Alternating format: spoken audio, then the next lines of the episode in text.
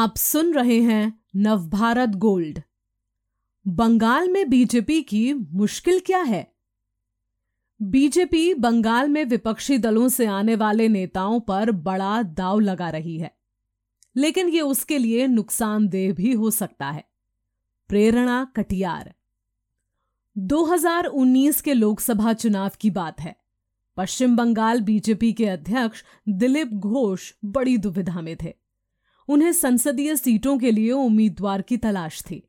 पर एक भी कैंडिडेट ऐसा नहीं मिल रहा था जो पार्टी के लिए एक सीट कंफर्म कर सके। उस वक्त माना जा रहा था कि अधिकतर उम्मीदवार बुरी तरह हारेंगे। हालाँकि पीएम नरेंद्र मोदी के करिश्मे ने पार्टी की साख बचा ली। सीटों की संख्या भी दो से बढ़कर अट्ठारह हो गई। बंगाल बीजेपी में दमदार नेताओं का अभाव है। इसे भगवा पार्टी भी स्वीकार करती है। सत्ताधारी तृणमूल कांग्रेस यानी टीएमसी में सेंध लगाकर इस कमी को दूर करने की कोशिश की जा रही है। लेफ़्ट और कांग्रेस के कद्दावर नेताओं का भी खुले मन से स्वागत किया जा रहा है। बीजेपी का मानना है कि उसके जमीनी स्तर के कार्यकर्ताओं और आरएसएस ने काफ़ी अच्छा काम किया है। इसका उसे चुनावी फ़ायदा मिलेगा।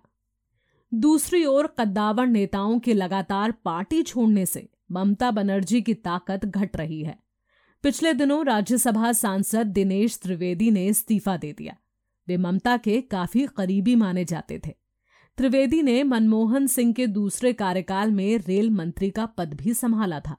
हालाँकि 2012 के रेल बजट में यात्री किराए में अच्छा खासा इजाफा किया गया। इससे ममता बनर्जी काफ़ी नाराज़ हुई।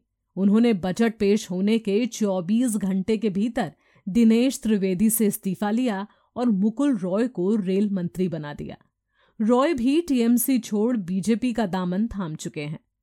बीजेपी विपक्षी खेमे से तीन दर्जन से अधिक नेताओं को अपने पाले में ला चुकी है। फिर भी उसके पास ममता के कद का नेता नहीं है, जो जनता से गहराई से जुड़ा हो।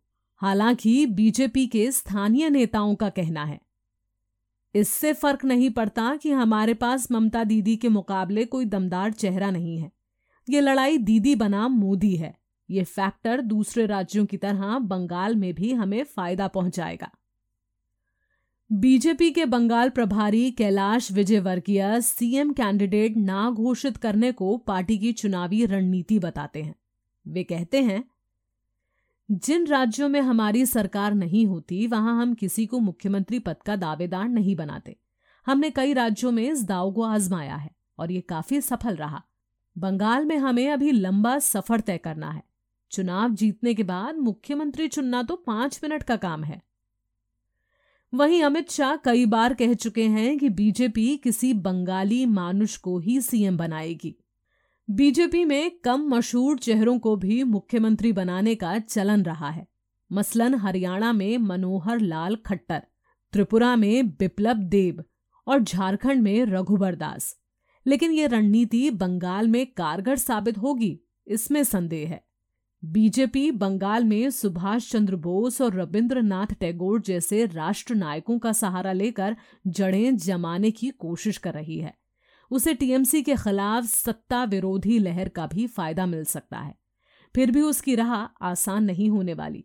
कोलकाता यूनिवर्सिटी में पॉलिटिकल साइंस के प्रोफेसर समीर के दास बताते हैं। बंगाल के पढ़े लिखे और अमीर तबके से बीजेपी का तार ठीक ढंग से नहीं जुड़ा है। अमित शाह ने बिरसा मुंडा की मूर्ति पर माल्यार्पण करके बंगाल अभियान की शुरुआत की थी। पर टीएमसी ने आरोप लगाया कि वे किसी आदिवासी नेता की प्रतिमा थी। इस विवाद से लोगों के बीच अच्छा संदेश नहीं गया। पार्टी में ऐसे कद्दावर नेताओं की भी कमी है, जिनके अंदर चुनाव जिताने की काबिलियत हो।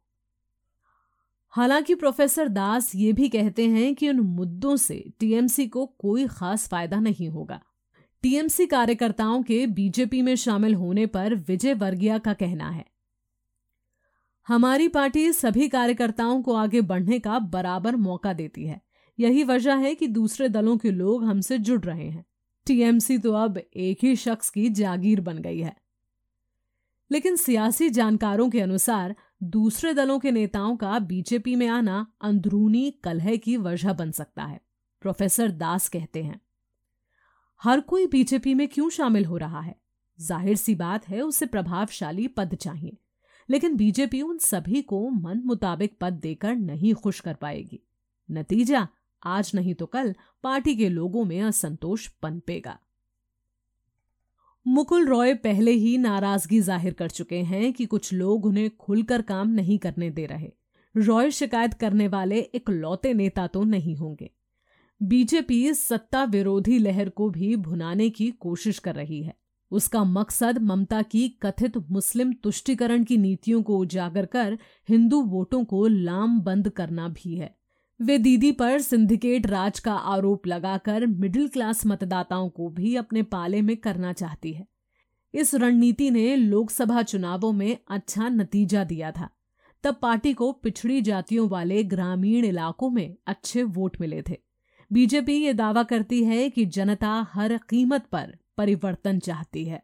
हालाँकि टीएमसी सांसद सौगत रॉय लोकसभा चुनाव में बीजेपी की जीत का श्रेय उसकी रणनीति से ज़्यादा अपने कार्यकर्ताओं की लापरवाही को देते हैं। उनका कहना है, बीजेपी के पास जिताऊ उम्मीदवार नहीं है। हमने 2019 में बीजेपी को हल्के में ले लिया था, लेकिन इस बार मुस्तैद हैं। मैं तो बस यही जानना चाहता हूँ कि बंगाल में बीजेपी का चेहरा कौन है। आगामी विधानसभा चुनाव में कमल खिलेगा या फिर टीएमसी का जोरा घास फूल? प्रोफेसर दास के अनुसार। एक हफ़्ते पहले तक बीजेपी आगे थी, लेकिन ममता के बजट में किए ऐलानों ने माहौल बदल दिया। बीजेपी में कोई बड़ा स्थानीय नेता नहीं है।